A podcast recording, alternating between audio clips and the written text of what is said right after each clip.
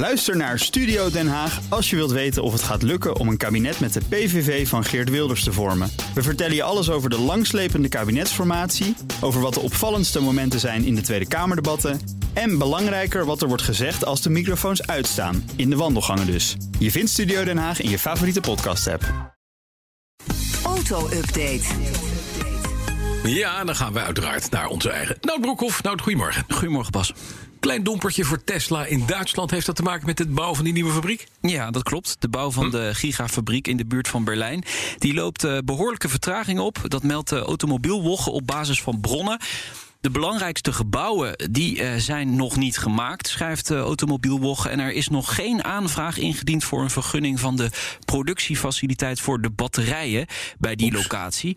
Dus er zijn nu toch wel twijfels. Want uh, binnen vijf maanden moet die uh, gigafabriek opengaan. En eigenlijk zeggen die bronnen: ja, dat kan eigenlijk niet zoals gepland.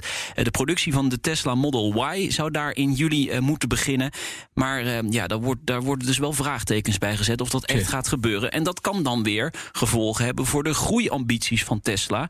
Sowieso in Europa, want die Model Y die moet het hier heel goed gaan doen om die verdere eh, productiecijfers op te krikken van Tesla. Wat ze echt heel hard nodig hebben, natuurlijk. Ja, pro- eh, why not? Had die.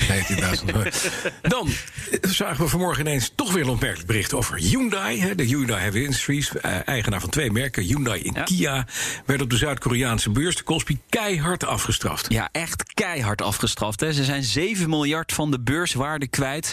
Ja, de gesprekken met Apple hè, over die mogelijke productie van die auto zijn on hold gezet. Eh, wekenlang gaan er al geruchten dat Hyundai en eh, dochter Kia ehm, die Apple Car gaan bouwen over een paar jaar. Nou, Apple is dus niet blij dat het op straat ligt. De eerste keer toen wij erover spraken, Bas, toen hebben wij al gezegd: dit gaat niet goed komen. Nee, omdat precies. het op straat ligt. Eh, het is non-disclosure natuurlijk. En, en daarom zijn die onderhandelingen op dit moment dus ook opgeschort.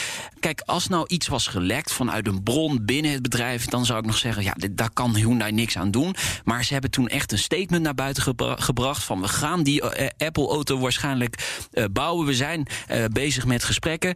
Uiteindelijk hebben ze dat weer ingetrokken en er kwamen er steeds meer berichten. En uiteindelijk heeft Apple nu gewoon gezegd: van we stoppen er even mee. Ja, even klaar. We gaan door met Porsche. Ja, heb jij de tissues bij de hand daar? ik weet, jij zit in Nou, je zeg, ik, zeg, ik, ik, zeg, ik zeg ook niet of ik op George Schultz lijk van achteren. Wat een impertinente vraag is dit. Ja, nee, maar ik denk dat jij eh, hier wel eens eh, heel treurig van gaat worden van dit nieuws. Oh jee. Oh, ja. oh ja, ja, ja. Ja, ja, op die Mhm. manier, tissues. Ja. Ja, nee, oké. Oh Ja. jee, ik hoor daar van alles. Ehm. Bijna 80% van de Porsche-verkoop moet binnen 10 jaar volledig elektrisch zijn. Dat zegt de topman Olivier Bloemen tegen Bild am Sonntag. Ja. Nou, zijn doos tissues niet genoeg. Ik maak hem net open, maar eh, laat, maar laat maar zitten. Ja, nee, kijk, enerzijds moeten die verkopen dan volledig elektrisch zijn. Anderzijds hybride. En het goede nieuws is dan ook nog dat de Porsche 911 wel... Wel, blijf ze vanaf. Ja, wel een verbrandingsmotor houdt. Want die kunnen ze dan uitvoeren met synthetische brandstof. We hebben het ook al vaker over gehad. Hè? Dat ze, die Porsche 911 willen ze absoluut niet elektrisch hebben. Dus moeten ze daar andere opties eh, voor gaan vinden. Dat is dan e-fuel. Nou, op korte termijn betekent dit over vier jaar moet de helft van de verkoop elektrisch zijn. En daar wordt dan de komende jaren 15 miljard euro in gestopt, eh, Bas. Nou, nou moet ik zeggen, nou, dat, Ja. ik vind het eigenlijk wel gewoon goed nieuws. Hè, Laten we dat maar eens even stellen. Ja. Het is zo dat ze al met de Taycan zijn ze, zijn ze goed bezig. Eh, er zijn wat Macans die hybride zijn. De Panamera was al een paar jaar hybride. En het is niet gek, want het zijn gasguzzlers. En zorg ervoor dat je dat doet. Dan hou je dat sportmodelletje lekker over. Hè? Maar wat doen we met de Boxster en de Cayman? Ik denk dat die hybride worden. Dat zou kunnen, ja. Ja. Want anders heb je een batterijpakket nodig... wa- waar je moet gaan slepen eh, als, als zo'n klein dingetje. Lijkt me een beetje lastig. ja, gelijk. Ja. Ja. Nog even naar een unieke Lamborghini afgeleverd in ons land. Vertel. De lamp, ja, daar hoor je hem al. Hij gaat er. Dat is, ja, dat klinkt goed, hè, jongens. Nog, heb nog meer? Ja. Lekker. Ja, heel goed. De Lamborghini Sian, zo heet hij. Een van de 63 exemplaren wereldwijd. Is hier in Nederland geleverd. Echt een uniek model. V12 hybride. Voor het eerst Lamborghini hybride.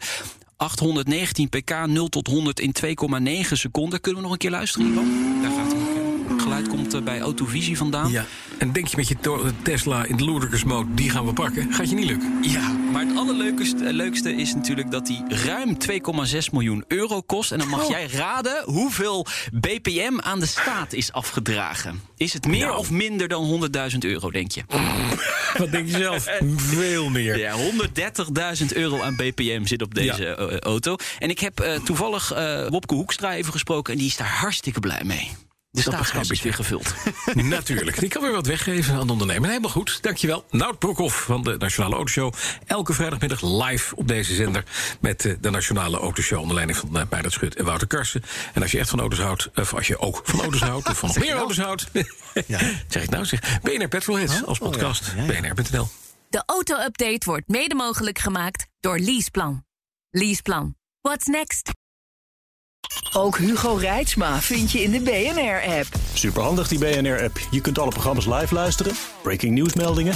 Je blijft op de hoogte van het laatste zakelijke nieuws. En je vindt er alle BNR-podcasts, waaronder natuurlijk de belangrijkste, Boeken zijn in de wijk. Download nu de gratis BNR-app en blijf scherp.